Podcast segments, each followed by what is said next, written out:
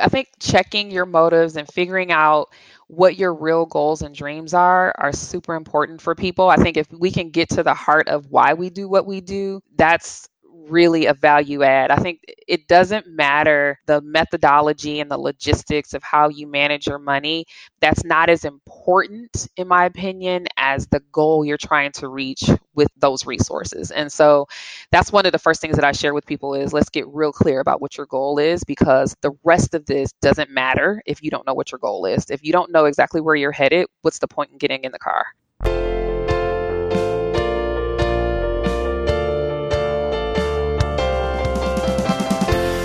This is the Personal Finance Show.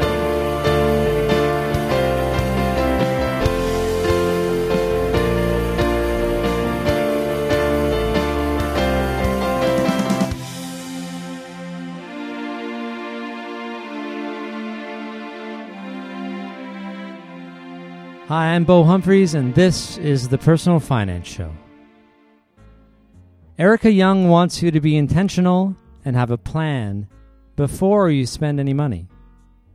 This applies to every single situation that involves money, which is pretty much everything.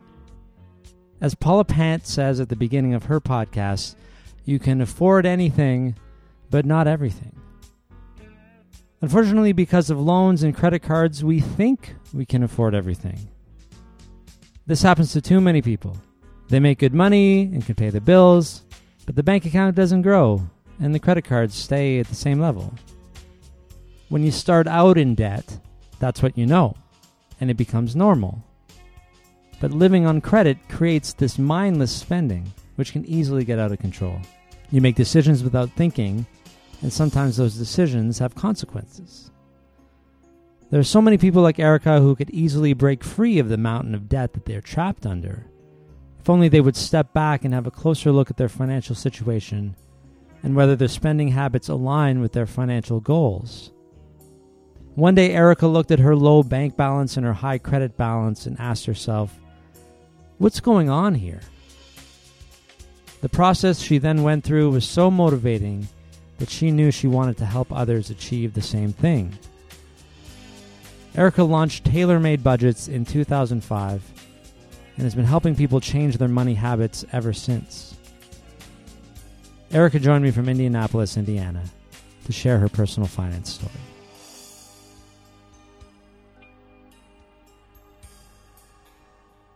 Well, some of my first early memories of money management and what that looks like were both good and bad. And so, to start off my story, I really need to begin to talk about some of the things that I saw that weren't so healthy and those included being around family members who went from paycheck to paycheck.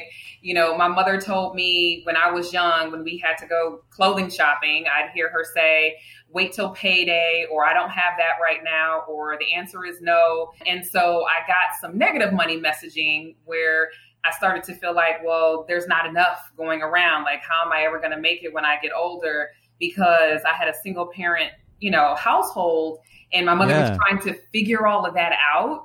And she did it verbally. And to be honest, now I appreciate that. But I think for a while it sort of messed me up mentally like, oh my gosh, is money really stressful? Like I had this anxiety about it a little bit because I knew that there was a lot of feast and famine going on in our household. But every so often, when I was little, I had a grandfather, he was around a lot, but when the holidays came, which is every so often, my granddaddy always gave me cash. Like he dealt with cash. So some of the positive money messages I got was one, that he had money to give, two, that he used cash, and three, like honestly, he could be counted on. He was consistent. And he purchased a car from my mother with cash. And me wow. being able to see that was, you know, life changing because I thought, first of all, this is possible. Second of all, my grandfather must have some money.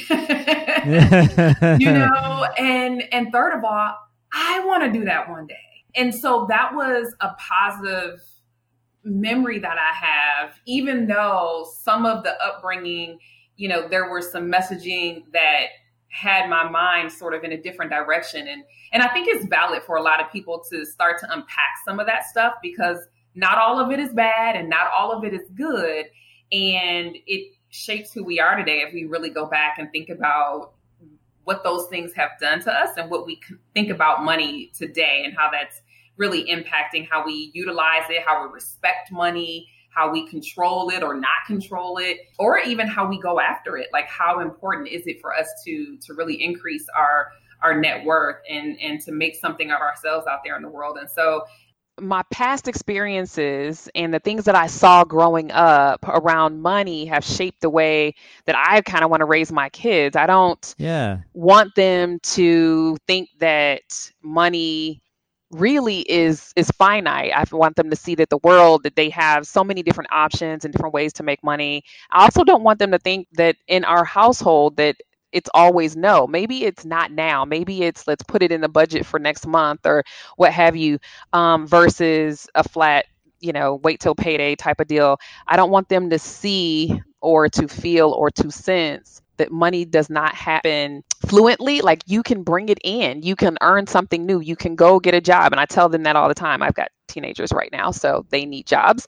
yeah. And so um, when resources are low, there's always a new way to go find some money. And so I don't want them to feel like being cash strapped or having um, challenges in that area is your end result. And then I also love cash. I just, you know, seeing my grandfather um, pay for a car with cash was huge in my book. And so I love knowing that there are possibilities out there for me to be able to do the same and for me to be able to purchase a car for my kids and for them to know that there's no payments on that and that kind of thing. So, love being able to have those types of examples and bring it into today's life. It doesn't always have to be negative experiences that shape you. It could also be the positive ones um, in your past where money is concerned. And I, I like people to tap into both sides of it so that we can have some balance too. So you had this this contrast when you were when you were younger, your mom would have probably had to say no a lot, right? Right, right. Yeah. And so you don't want to pass that on. She maybe didn't have the opportunity to make more money?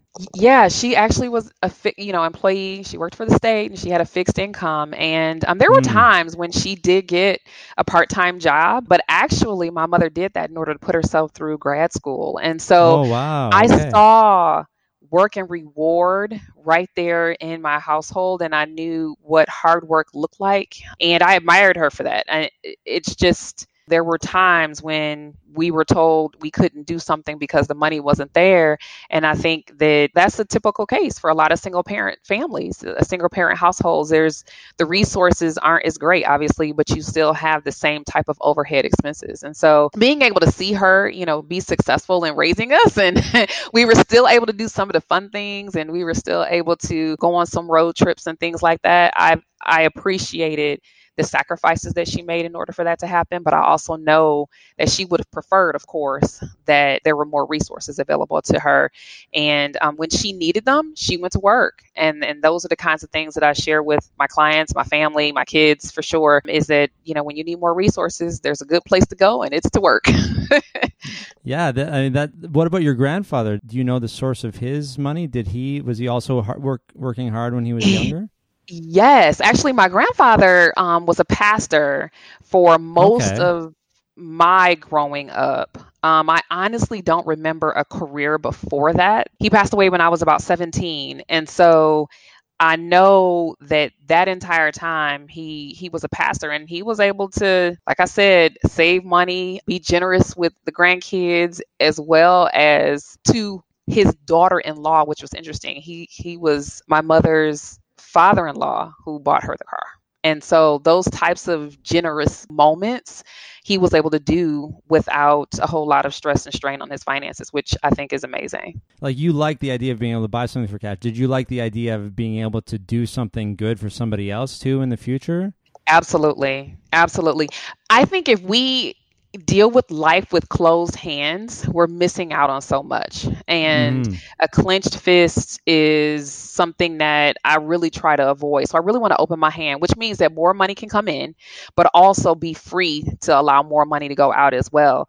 And so being able to give to great causes, being able to help other family members, being present, you know, when situations arise and I can help a missionary get where they need to go um, or take a trip myself. Um, my family has actually done that. We took a trip to Haiti nice. to do some missionary work. And so Yeah.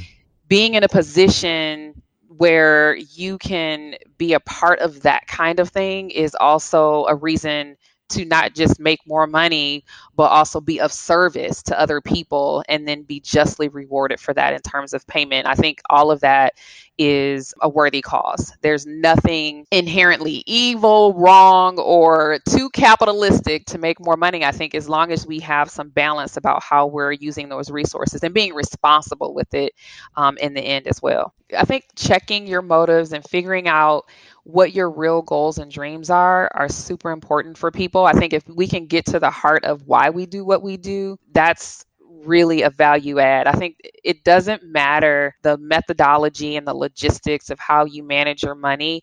That's not as important, in my opinion, as the goal you're trying to reach with those resources. And so that's one of the first things that I share with people is let's get real clear about what your goal is because the rest of this doesn't matter if you don't know what your goal is. If you don't know exactly where you're headed, what's the point in getting in the car? it's crazy how we just we don't start with that right everyone's just like you know get that job or whatever and then you start making money and then then what? Like the, we we don't start people out on the right foot which which should be what are your eventual goals with money? What are your values? What would you like to do it's not just about you know like let's start amassing as much as we possibly can Right, exactly. Well, and I'm in the season of life too where part of my goal is to help my kids start off on a better foot than I did. yeah My story starts off with a whole bunch of student loan debt when my husband and I, you know, connected and I don't want my kids to have to deal with that. And so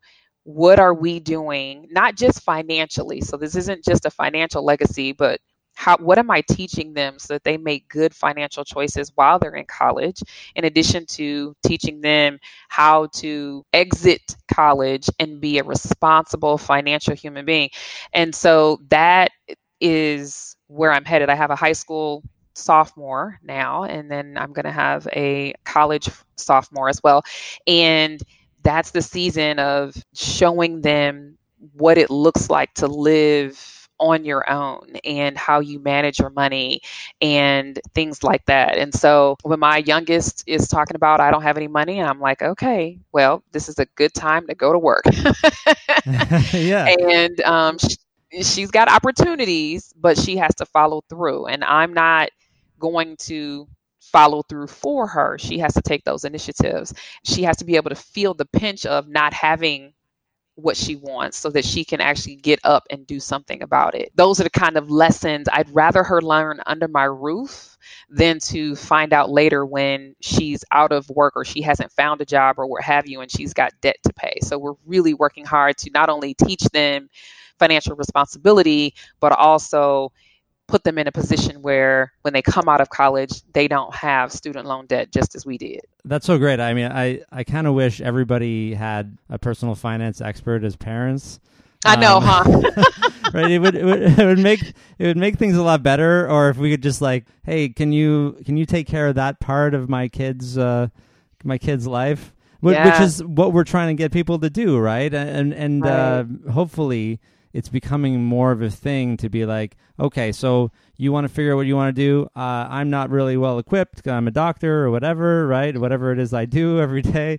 Uh, but, you know, Ericka and Bo, and listen to all these podcasts and read all these blogs Right. and then come back to me and tell me what you've figured out. I like that Right. that might be the future. And, uh, you know, for, for those who aren't as lucky as your kids, maybe that's what is going to be happening. Well, hopefully it is. The funny thing though is my kids don't think they're super lucky. Like they they I think I'm raising a I definitely believe I'm raising an entrepreneur. So one of them will certainly go into entrepreneurship, but the other one wants to be far from numbers. Now she will respect money matters and she's doing a good job of handling her own money right now but i don't think they're going to follow in my footsteps. They are sick of hearing about a budget.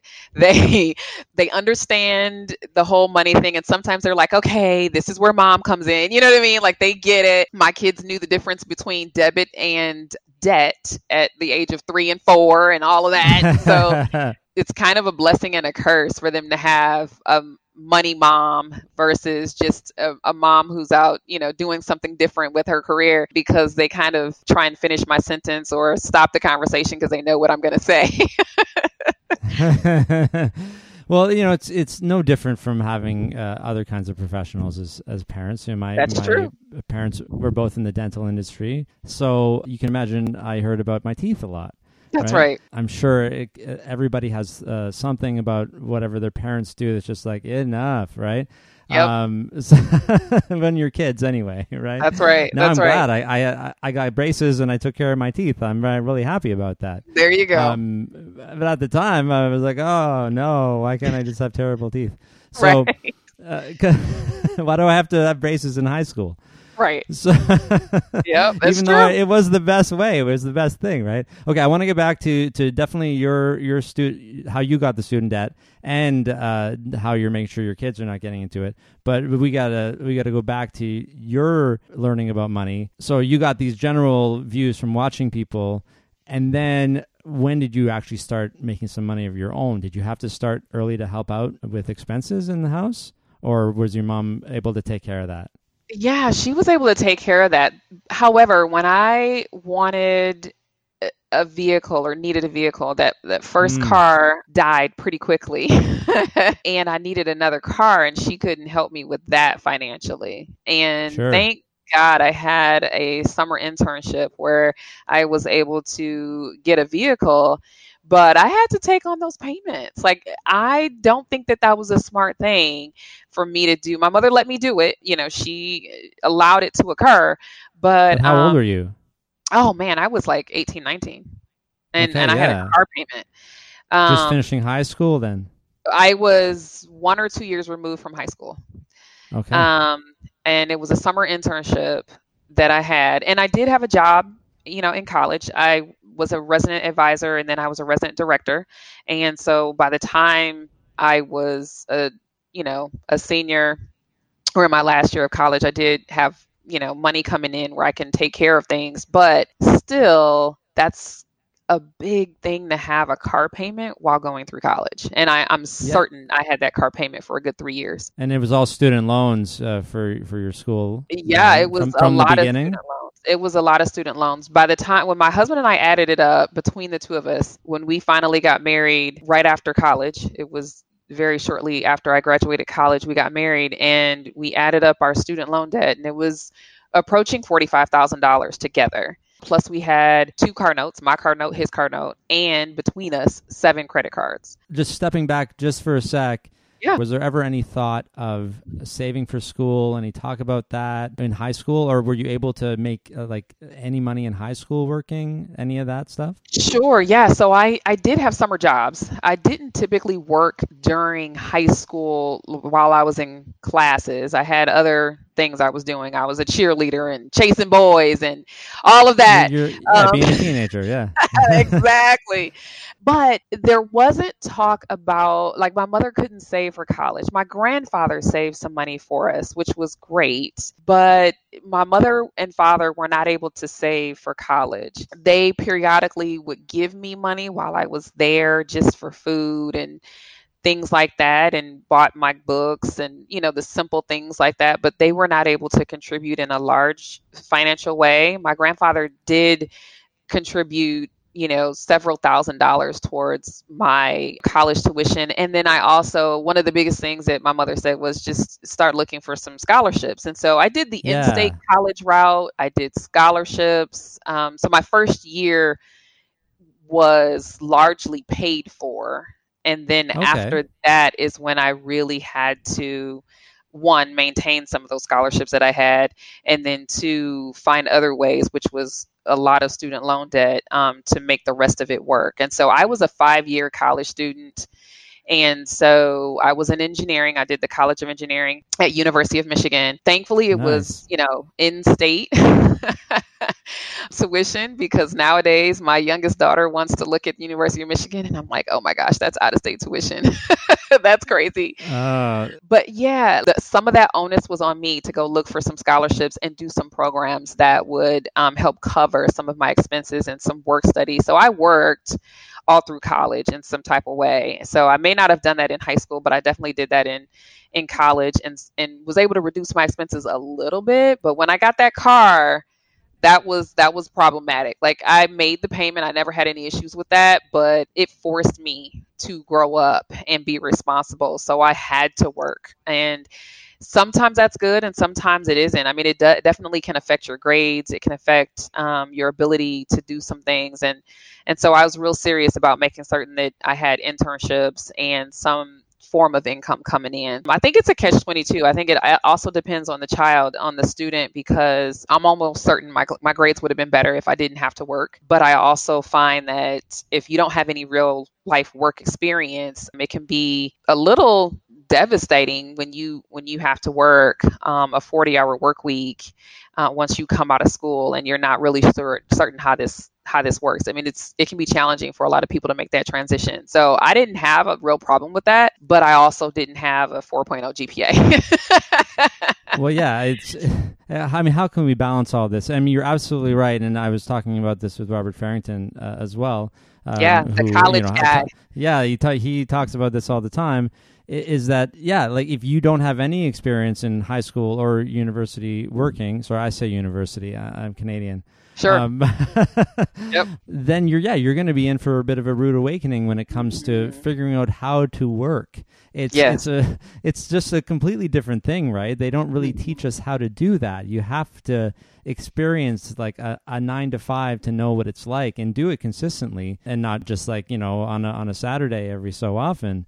So yeah, so I, the reason I wanted to step back for that was because I wanted to just understand that you you knew you would have to rely on student loans. There was really and and scholarships. There was no real other option for you. Absolutely, I I knew that, and honestly, I was okay with it. I mean, okay, was there normal. wasn't was talk a, of anything the, different. The. So the do. truth of the matter is that I wasn't blindsided. I think where sometimes parents tend to go wrong is they make their kids think, "Oh, we're going to take care of everything," and then when they see the cost of college or when they understand, because the cost of college is astronomical. I mean, it's very different from even when I went to school. They have this whole idea that I'm going to be able to make it happen, or they let their kids believe that even if they don't believe it. And then the kids start signing for student loans because that's just what they think they're supposed to do. Uh, yeah. And it gets really outrageous. Nowadays, I'm seeing people, it is very common for my clients or people to come in who are needing some help with their finances to have $100,000 in student loan debt. It's, uh, it's unbelievable. It is and they're not making they're not even making a hundred thousand no, dollars nowhere close for maybe uh, it could be dec- a decade before you even depending on your industry you That's may right. never make a hundred thousand dollars right. so like how can you have i i always like to, to think that you should never well you should never have a lot of debt uh, of course if you can avoid it but like it's it's almost uh unmanageable if your debt is more than you could even make gross in a year that's right. That, it oh. is. It's it's devastating. And to be clear, most people come out of school nowadays with you can easily say thirty, thirty-five thousand dollars in student loan debt, and that's just undergrad. We're not even talking about grad school. And oh, yeah. and then depending on your like you said, your industry, what are you actually going to where are you going to go where you can make enough to be able to be real successful in paying that off aggressively especially if they haven't set up the other foundations. Like you need a car you need a place to live you got to put clothes on to you know for said job you know establish yourself. I mean uh, the interesting part of the story that i typically don't hear from parents is how they help their kids set up their life um, yeah. because that's costly to furnish an apartment or hopefully you know if they're moving across this you know moving across across the country or going somewhere different how do they help them with that? Typically that's not something that's discussed. They're like oh you're done with college? Like i finished helping you get there and i'm i'm done. Here i'm done. You're on your own now. Yeah. And we, and we don't have skills for that. Right. It, that that whole transition can be challenging. And it was for me. Definitely. Like yeah, we were married, but my husband didn't have a job for a couple months. I didn't get paid for a good month when when I started my job.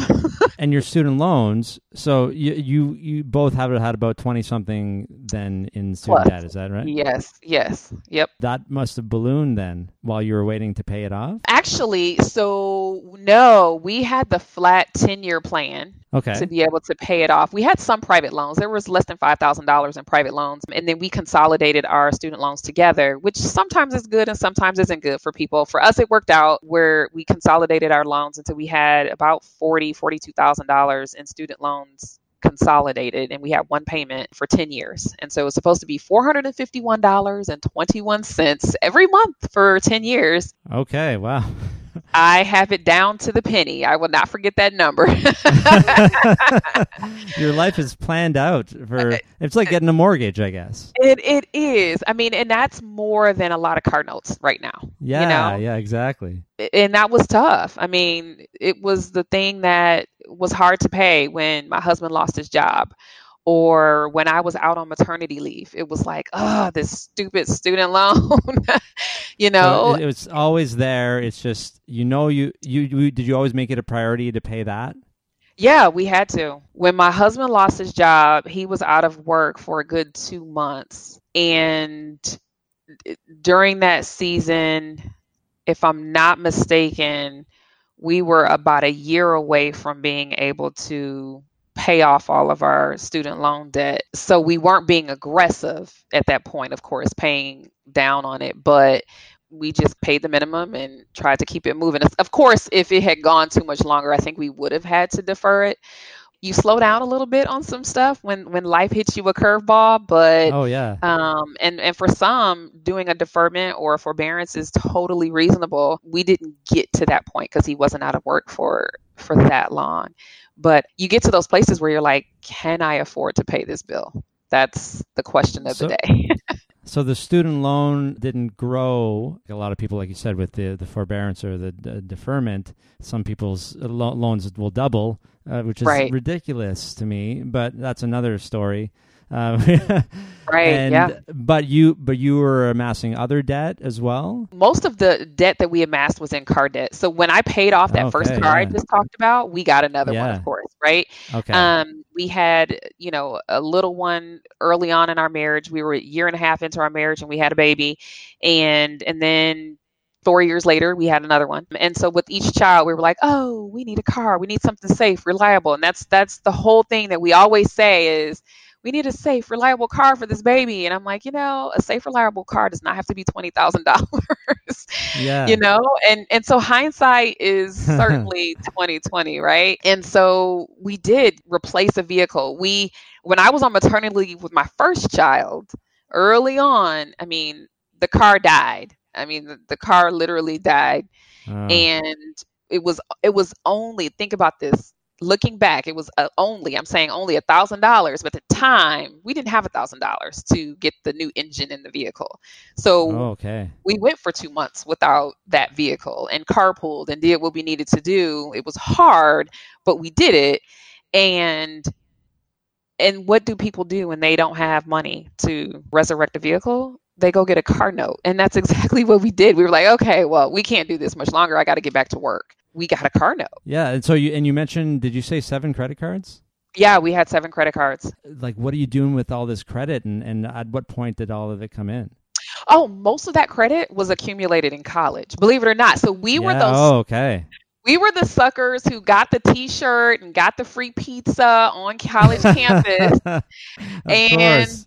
said yes i'll sign up for this sure i want this card and and so frankly i mean i only had like three myself and my husband probably had four but and they weren't it wasn't like they were $5000 balances they were you know No. 500 here 300 here and but it all adds up i mean Yeah. and and then you have payments on seven cards when we realized it when we woke up we were like this is nuts it just made no sense we it was almost where it was just fun in college to use someone else's money and I'll deal with that later that's that was yeah. That the mentality that's what we're taught, right? Yeah. Uh, uh, which is really, oh, it's just so backwards. For, uh, I mean, for what you're teaching people now, of course. Right. What, yeah. Like, what was the lo- what was the lowest point? Would you say in terms of uh, the carrying debt? And I imagine that was uh, probably a catalyst to start turning it around. Actually, the lowest point. There were a couple low points.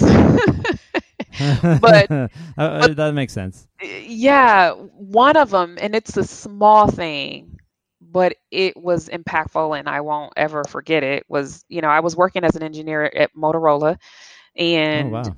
typically you know engineers make decent money, but I wasn't able to use my debit card or my regular checking account to pay for lunch out with my team and Wow. I had to use a credit card repeatedly, and I was hiding that from my husband. So it might be small to spend ten dollars here and ten dollars there, but the fact that I couldn't share it with them was shameful, and the fact that I didn't feel comfortable saying no to my coworkers because I couldn't afford necessarily to go out with them. So I just hid it all by saying, forget it, I can do this. And I put it on a credit card. My husband is the one who took the credit card away from me when we had a heart to heart about that. And he's like, why is this balance not going down? and and I can laugh today, but I felt like the dog with the tail between their legs, like, oh my gosh, I can't believe this is happening. Um, over ten dollars here, ten dollars. I didn't think it was a huge deal. What was the actual reason for all of the debt? Was it just not paying attention?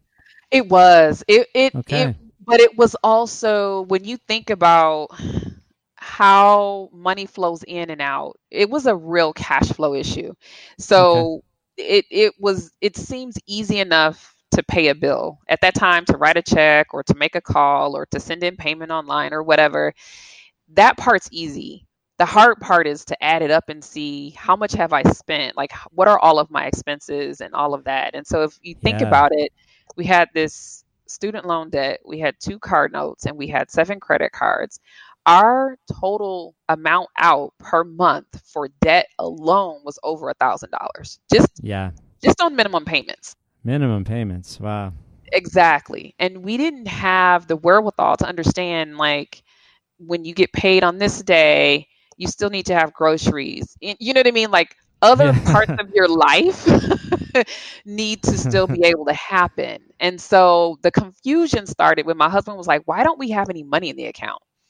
Yeah. And that was like the beginning conversations of what's really going on here. The bills are getting paid, so we didn't feel that crunch, but why don't we have any money in the account? And so we started having these conversations and then he started looking at the credit card statements and he started, you know, doing some investigating and then he was listening to Dave Ramsey on the radio and and so it it just began to I don't want to say unravel as much as blossom into an awareness of our financial situation. And we both came from single parent households, and neither one of us wanted to live feast or famine, but we saw ourselves going down that path.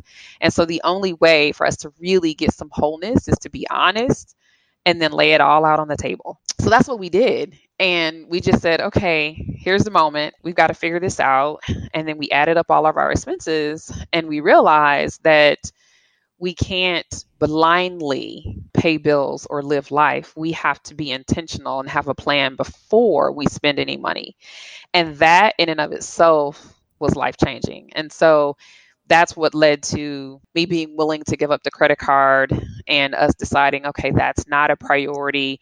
And also just saying how much is reasonable for dining out with coworkers. Um, how are we going to make this happen if it's important? And if it's not, you know, it's okay. How are we going to handle those types of situations?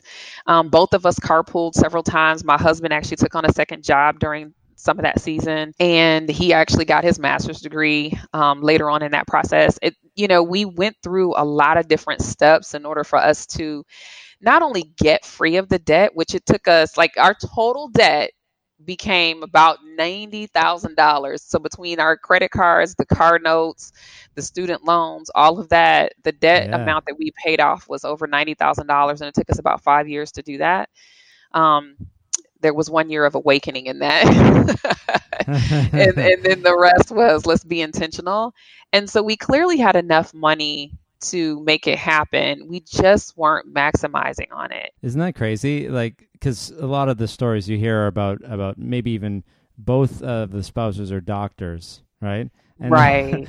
they're right. both making making killer money, but somehow. Yeah they don't have any money in the bank. That sounds similar to your situation, not as bad as the ones that I've heard with like millions of. Oh, there was a one Dave Ramsey, the one that's got the millions of views on YouTube. right, right. Where they both call in and is like, "We have a million dollars in credit card debt." uh, who in the world loans that kind of money to somebody? That's crazy. well, that yeah, that's another the whole other podcast episode in itself. But yeah. there's a Dave Ramsey method of of figuring all this out. Did you, yes. Did you go there? We did. We did actually. We yeah, my husband is actually the one who found Dave Ramsey, and then we decided to go to one of the live events when we lived in Arizona. And about three months later, we said, "Okay, enough is enough." It was in that process where we realized we couldn't fix our car, yeah. and that was sort of the line in the yeah. sand. We said, "Oh, th- we cannot sure. allow this to happen again." Where we get another car note and and all of that, and so we just said, "Okay, let's do this." And so we took his class and tried to get all our friends to do it and that's when our journey started to actually getting out of debt. Prior to that, we were just coasting. That's the honest truth. Prior to that, we were just coasting, living, doing what we thought we needed to do. But after that is when we got really focused and said, extra money needs to go towards paying down debt. And we started off with like $66,000 per year in income. I mean, we didn't have an exorbitant amount coming in. But as those, you know, over time, as we got raises or bonuses or squeezing the budget sometimes and just saying this month, let's just pay this thing off, we started to be intentional. And I think that's the big difference is to know where you want to go and to make certain that no thing is going to get in the way of you getting there. And because you, could have just, you know, you would have got your raises and and and uh, bonuses, and they would have it might have just gone to other stuff or more right. minimum payments. It's funny how we think, oh, I'll, when I make more money, but it, it isn't that simple, is it? That's right. That's right. A lot of times when people make more money, they spend more money. That's right. And people find it super easy to make payments. And now it's super cool. It's the end thing is just it's not necessarily credit cards, but it's everything on payments. It's buying um, you know, a lawnmower on payments. You know what really? I mean? Um, is this, it, this is trendy now. This is uh, the trend. It, it's easy, right? Oh, it's, it's, easy. easy. Yeah. So for years, people have been sort of rent to own their furniture and things like that, but it, they make it easy for you to buy a mattress, for instance, or like I said, some furniture or some equipment for your lawn or what have you, or a furnace or new windows. I mean, you can get all of this on payments and never touch a credit card and never have to refinance your house. You don't even have to uh, qualify for like they basically Will they just yeah. approve anybody? A lot of these places. Well, it, it's it's a little easier to get approved, yeah. especially if it's a home improvement type of thing. And so, oh, yeah, um, yeah. because there's this home, right? I mean, there's a mortgage or there's value there, um, or there's an appreciating asset, and so um, it is it's really easy especially if you've got great income sometimes just having a good income will allow you to get approved for some things and so because a lot of people can rent or lease a home on a great income and poor credit. They just want to know they're going to get their payments, right? That's right. So that's right. That's what a lot of them will look at. I mean, that's, that's how that's how payday loans work, right? Yep. So yep. it's it's a slippery slope, though, right? When you, it is. When you get it, I mean, you know, you had uh, all of these payments. What if both of you? Uh, what if you lost your income right, at that point? Have you ever have you ever considered uh, what might have happened? If like well, at the peak of this you would have lost yeah. the ability to earn money right yeah like that's interesting that you even say that because at first i knew i wanted to keep working but i knew that i didn't want to keep doing that job for oh, 10 yeah, okay. years or for a long time and so there was this season of change especially when i had my second child where i was like ooh i don't know that i want to be away or not at home for all of these lengths of time. So I toyed with the idea of coming home and taking like the voluntary severance from my company. But we had debt. There was that season where my husband lost his job. And thankfully, yeah. we had a little bit in savings. And by that, I do mean a little bit. We had something there, but his layoff period was short. And so we didn't necessarily have to do too much finagling in order to get through that season. We considered it. I, am glad that we didn't have major issues where he was out of work for six months or uh, I was out of work for a while because I was the breadwinner for a while. Um, it, yeah. it, it didn't, the, those tables didn't change for like five or six years. I could not step away from my job. And if I lost my job, it might have been a different story in terms of how we handled that. I think a lot of people need to also understand that they have to have money and savings in order to weather some of these storms. And, and you can't rely on credit cards for those emergency situations because at some point you're going to have to pay it back and you're not certain.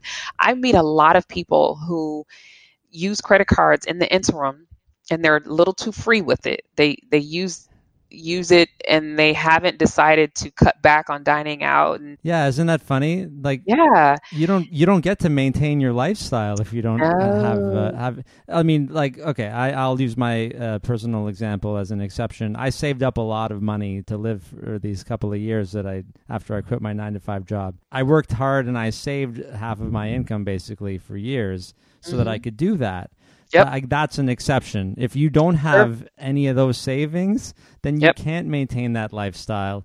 That's and that's what's supposed to kick you into gear, right? That's that's yep. the kick in the pants you need. So if, if credit is is removing that kick in the pants, well, how do we get out of it? That's right. That's right. And and I think what I like to say to people is we have to create some healthy boundaries around yourself. So a lot mm. of people make great money. I don't I don't typically deal with or even get a lot of calls from people who are destitute. And by that, I mean living on $15,000. You know what I mean? Like there's not yeah. those extreme lows in income.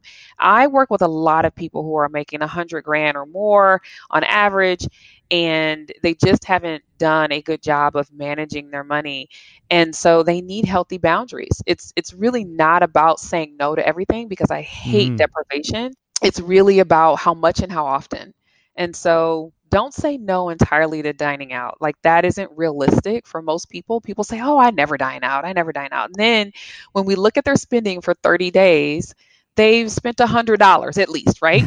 And I'm like, yeah. "Well, so so the reality is you are doing some dining out even if it's just takeout pizza or you know chinese whatever yeah. it is it doesn't matter it's still money going out and if we're not intentional about that hundred dollars they don't even yeah. realize it's happening so so what else is not happening right mm-hmm. what else are they not noticing a lot of times people don't notice that they still have subscriptions coming out automatically on their account. Yeah. They aren't paying attention to the fact that their insurance has gone up over time or their cable bill. And, and these are some of these things are things that you can look at on an annual basis to see if you can reduce.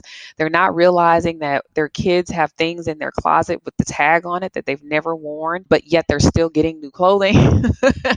they're not paying attention to the things that fall through the cracks, the money that falls through the cracks, and, and the things that they're not using or paying attention to, eh, those add up. Fees, for instance, you know, fees are one thing that that adds up for a lot of people. I actually had one person years ago that I had her add up how much in fees she was spending. And I'm not just talking about overdraft fees. I'm talking about just getting money from the eight from a, the wrong ATM. Yeah, like three dollars or what? Yeah, here. Yeah, right. And and so when you look at that and it adds up to a hundred dollars a month or two hundred dollars wow. a month, you're like, come on. People will come to me and say, I had a couple of overdrafts. I'm like, okay, so let's add up how much that is.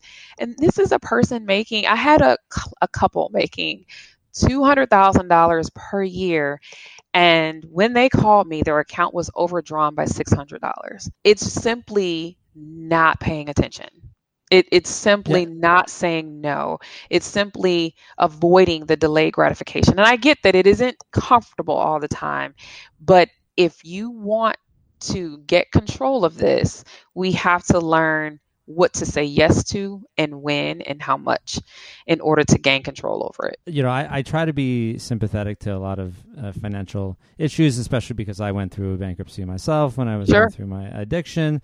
Um, overdraft is still one that I don't understand what it means to me, especially if it's on your in your bank account in, in a checking account. I, I, don't know. You should know what's uh, what's in your checking account. Mhm. or or if there's something that's coming out of it, you should know what's coming. I think the challenge is that people, their lives have gotten so busy Yeah. and they've allowed their finances to get so much more complicated that everything is coming out automatically and they see money in the account and then they feel like they can use it, but it's for a bill. and so, yeah. Well, how do we have these two parts of our brain, right? Like we know the bill is coming. We we set it up to come out of the account. Then we look at it and we're like, I can spend that. You it, you can't have it both ways. yeah, see, the problem is that they're not binding the pieces together and, and Yeah, realizing that um, this amount of money is untouchable. And so that's where I get into creating cash flow plans for people because a budget is one thing and I'm love budgets. That's the name of my business, tailor made budgets. However, a cash flow plan is how you do life yeah. and how your money comes in and how you spend so that you know again what those healthy boundaries are for your spending. So I know I've got $100 in dining out and I just spent 50. So I'm not spending more than 50, right? Because if I overspend there, it's going to take from something else. And so I know uh, what that healthy boundary is. And and people aren't aware that at some point either the spending has to stop or they have to be intentional. And this is where creating a, you know, a meal plan, especially for families, looking for coupons, looking at how much your grocery bill is.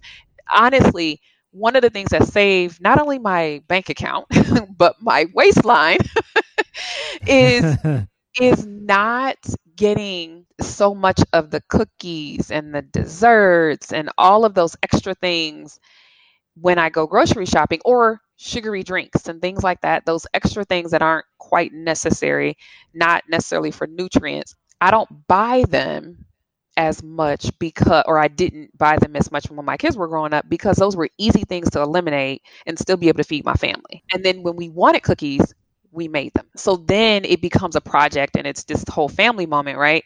Versus it being, sure, I'm going to spend $5 on these cookies and blah, blah, blah. It, it really became when we wanted or needed it. And then it was a little bit more special too. and it tastes it tastes better. It if does. You make it yourself. I learned how to bake pies when I was in university because I I really like pie.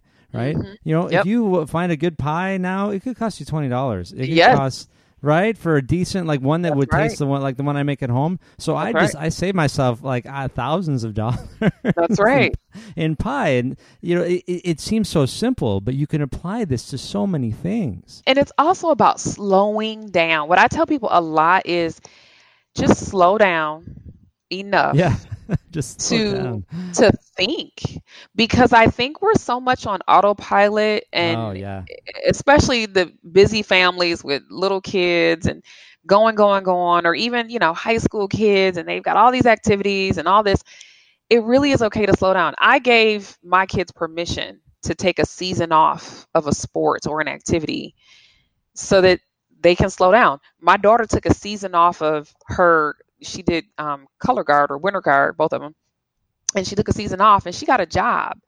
And um, she was very excited about being able to go and do an exchange program while in high school and she wanted spending money and so she made her choice and she took her spending money that is healthy it's a it's a good life lesson it's a great way for her to gain some personal responsibility and we reevaluated did it make sense for her she you know to do both or w- what made sense here and it, it didn't. I mean, that was a five hundred dollar thing that we would have had to pay for. Um, Hmm. Her going doing color guard versus her getting a job, and then that money going towards her doing a study abroad. It was a much bigger value add, and it's part of her goals. I'd rather that money go to somewhere that she's much more excited about.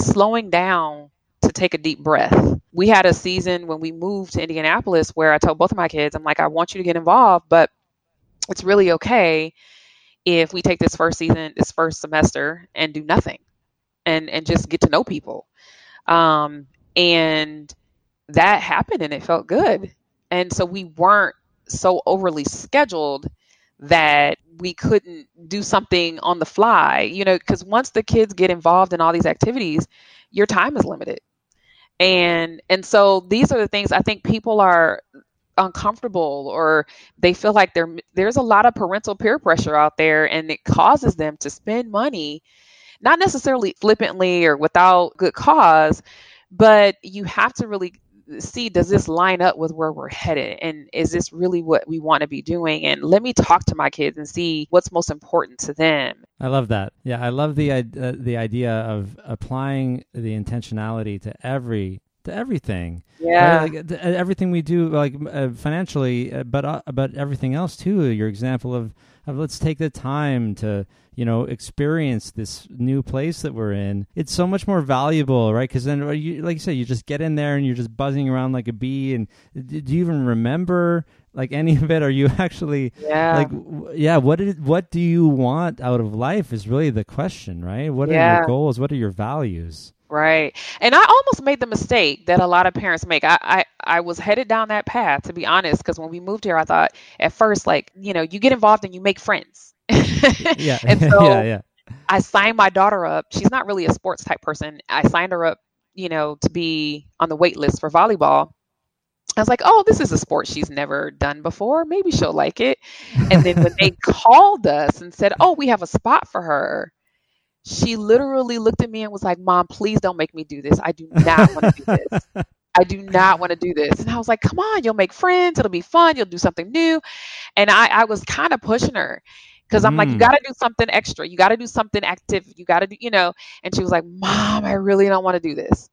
And she pleaded with me. And I listened. I, I mean, it was hard because I thought, well, you know, this is kind of going against what I thought you would need is to meet people. She was like, I promise I'll find something. And then I said, well, we'll take it easy. How about we'll just, all of us, just take it easy and none of us really get involved and we'll just see how this goes. And by November, she had found Winter Guard and she loves it. She did it for six years.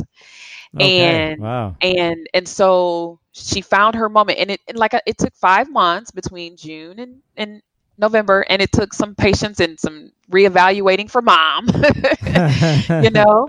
But she found what she wanted to do, and even at that, she took a season off in her in her high school career. And so there's something about us moving so quickly that sometimes we can miss some of those important moments that might make a real big difference in our kids' life and in our life. You know, I one of the things that we do we we prefer to spend money on you know travel I, I would rather spend my money on travel than on a brand new car. So we get yeah, used same, cars. Same here. Yeah. you know, we get used cars and try and keep our expenses low so we can always have a place that we're going. And so those are the types of memories that I would prefer to create versus you know amassing so many things in the house that are collecting dust. That's totally true. Experiences it, whatever it is that is important to you and don't just do it mindlessly. Yeah. So you you you made this into a business obviously. Yes. you you mentioned tailor made budgets is your your company. You took the dave ramsey coaching program.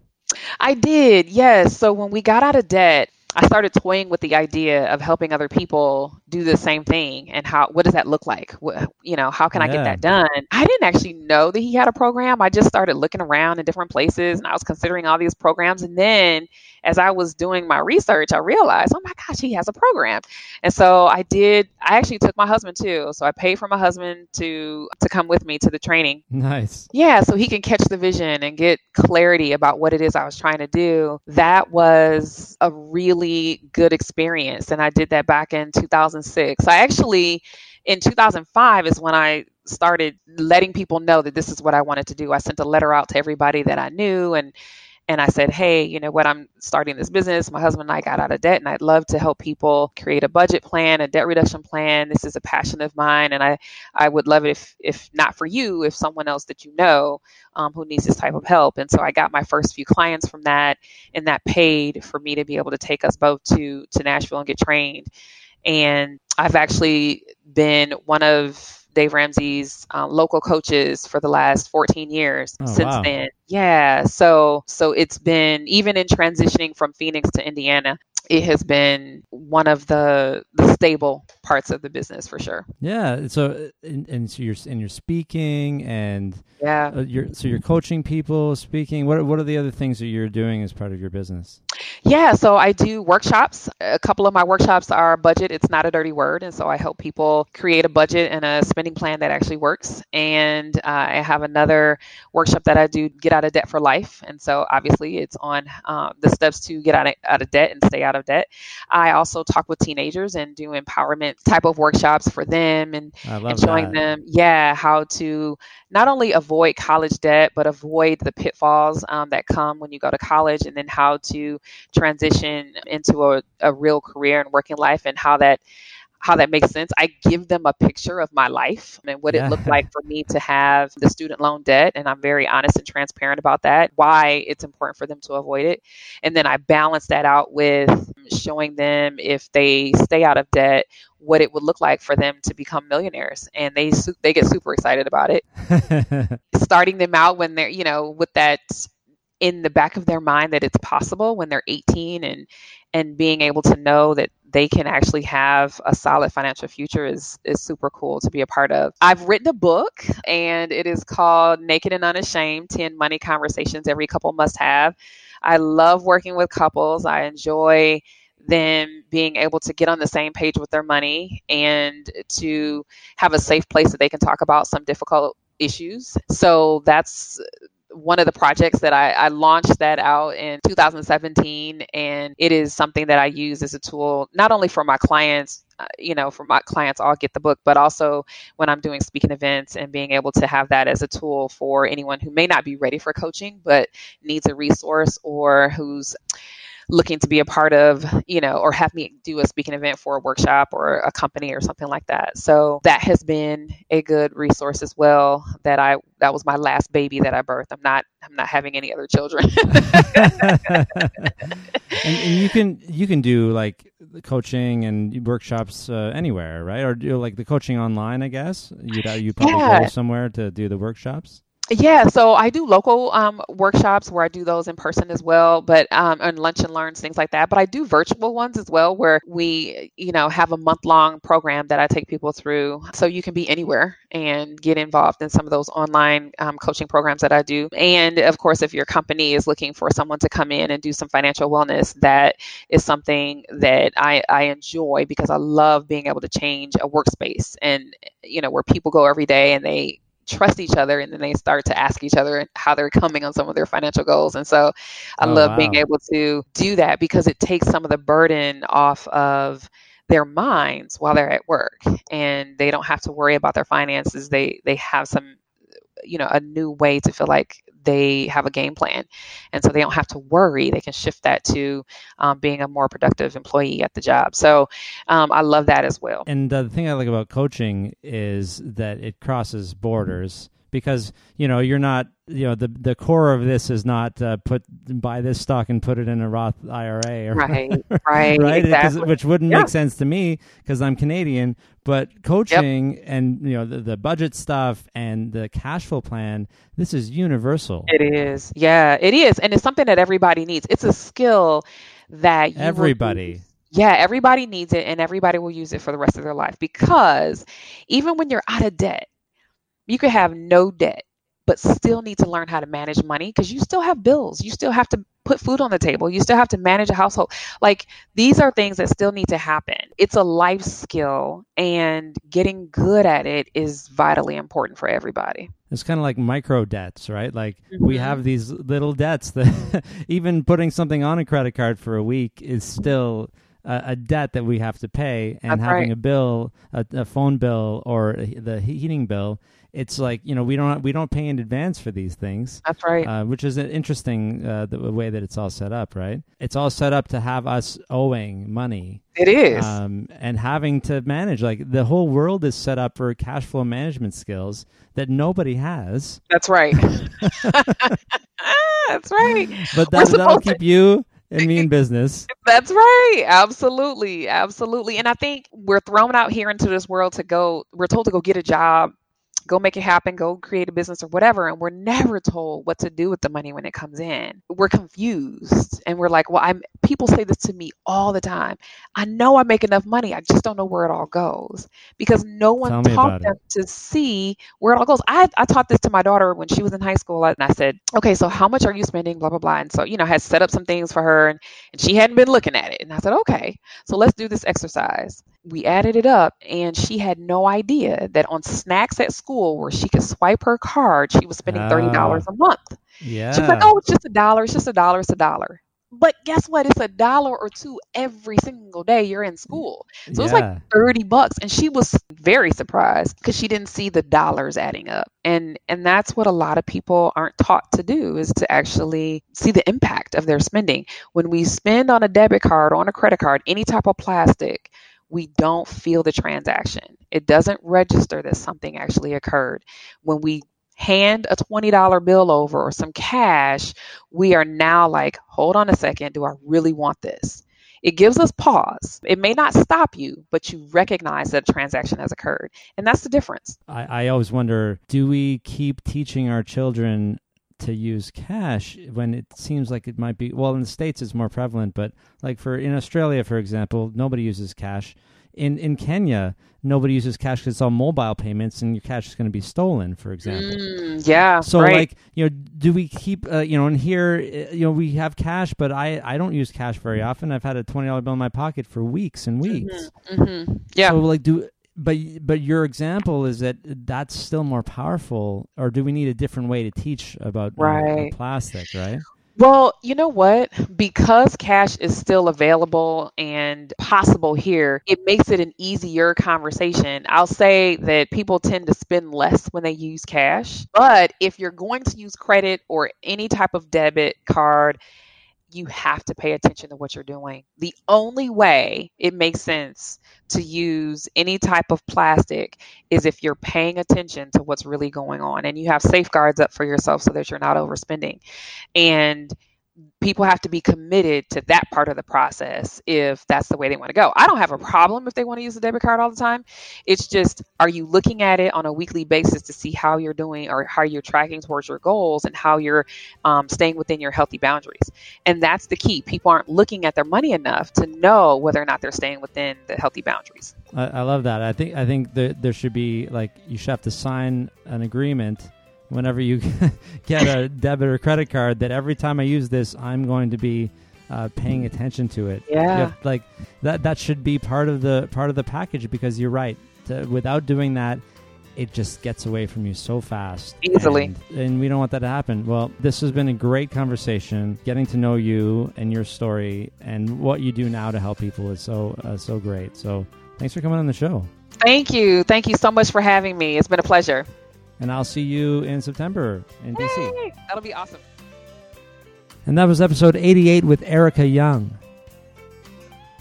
If you like the podcast and want to see me get to episode 100 and beyond, please support the podcast by going to my Patreon site and becoming a patron. It's only a few bucks a week, but if enough people do it, it starts to add up. Head over to patreon.com slash Humphreys if you're interested. I am now offering free 15 minute personal finance consultations online. I'm a personal finance coach, so if you're looking for someone to help you get organized, head over to bohumphreys.com and click on the banner to book a free 15 minute consultation with me. We'll chat about your situation.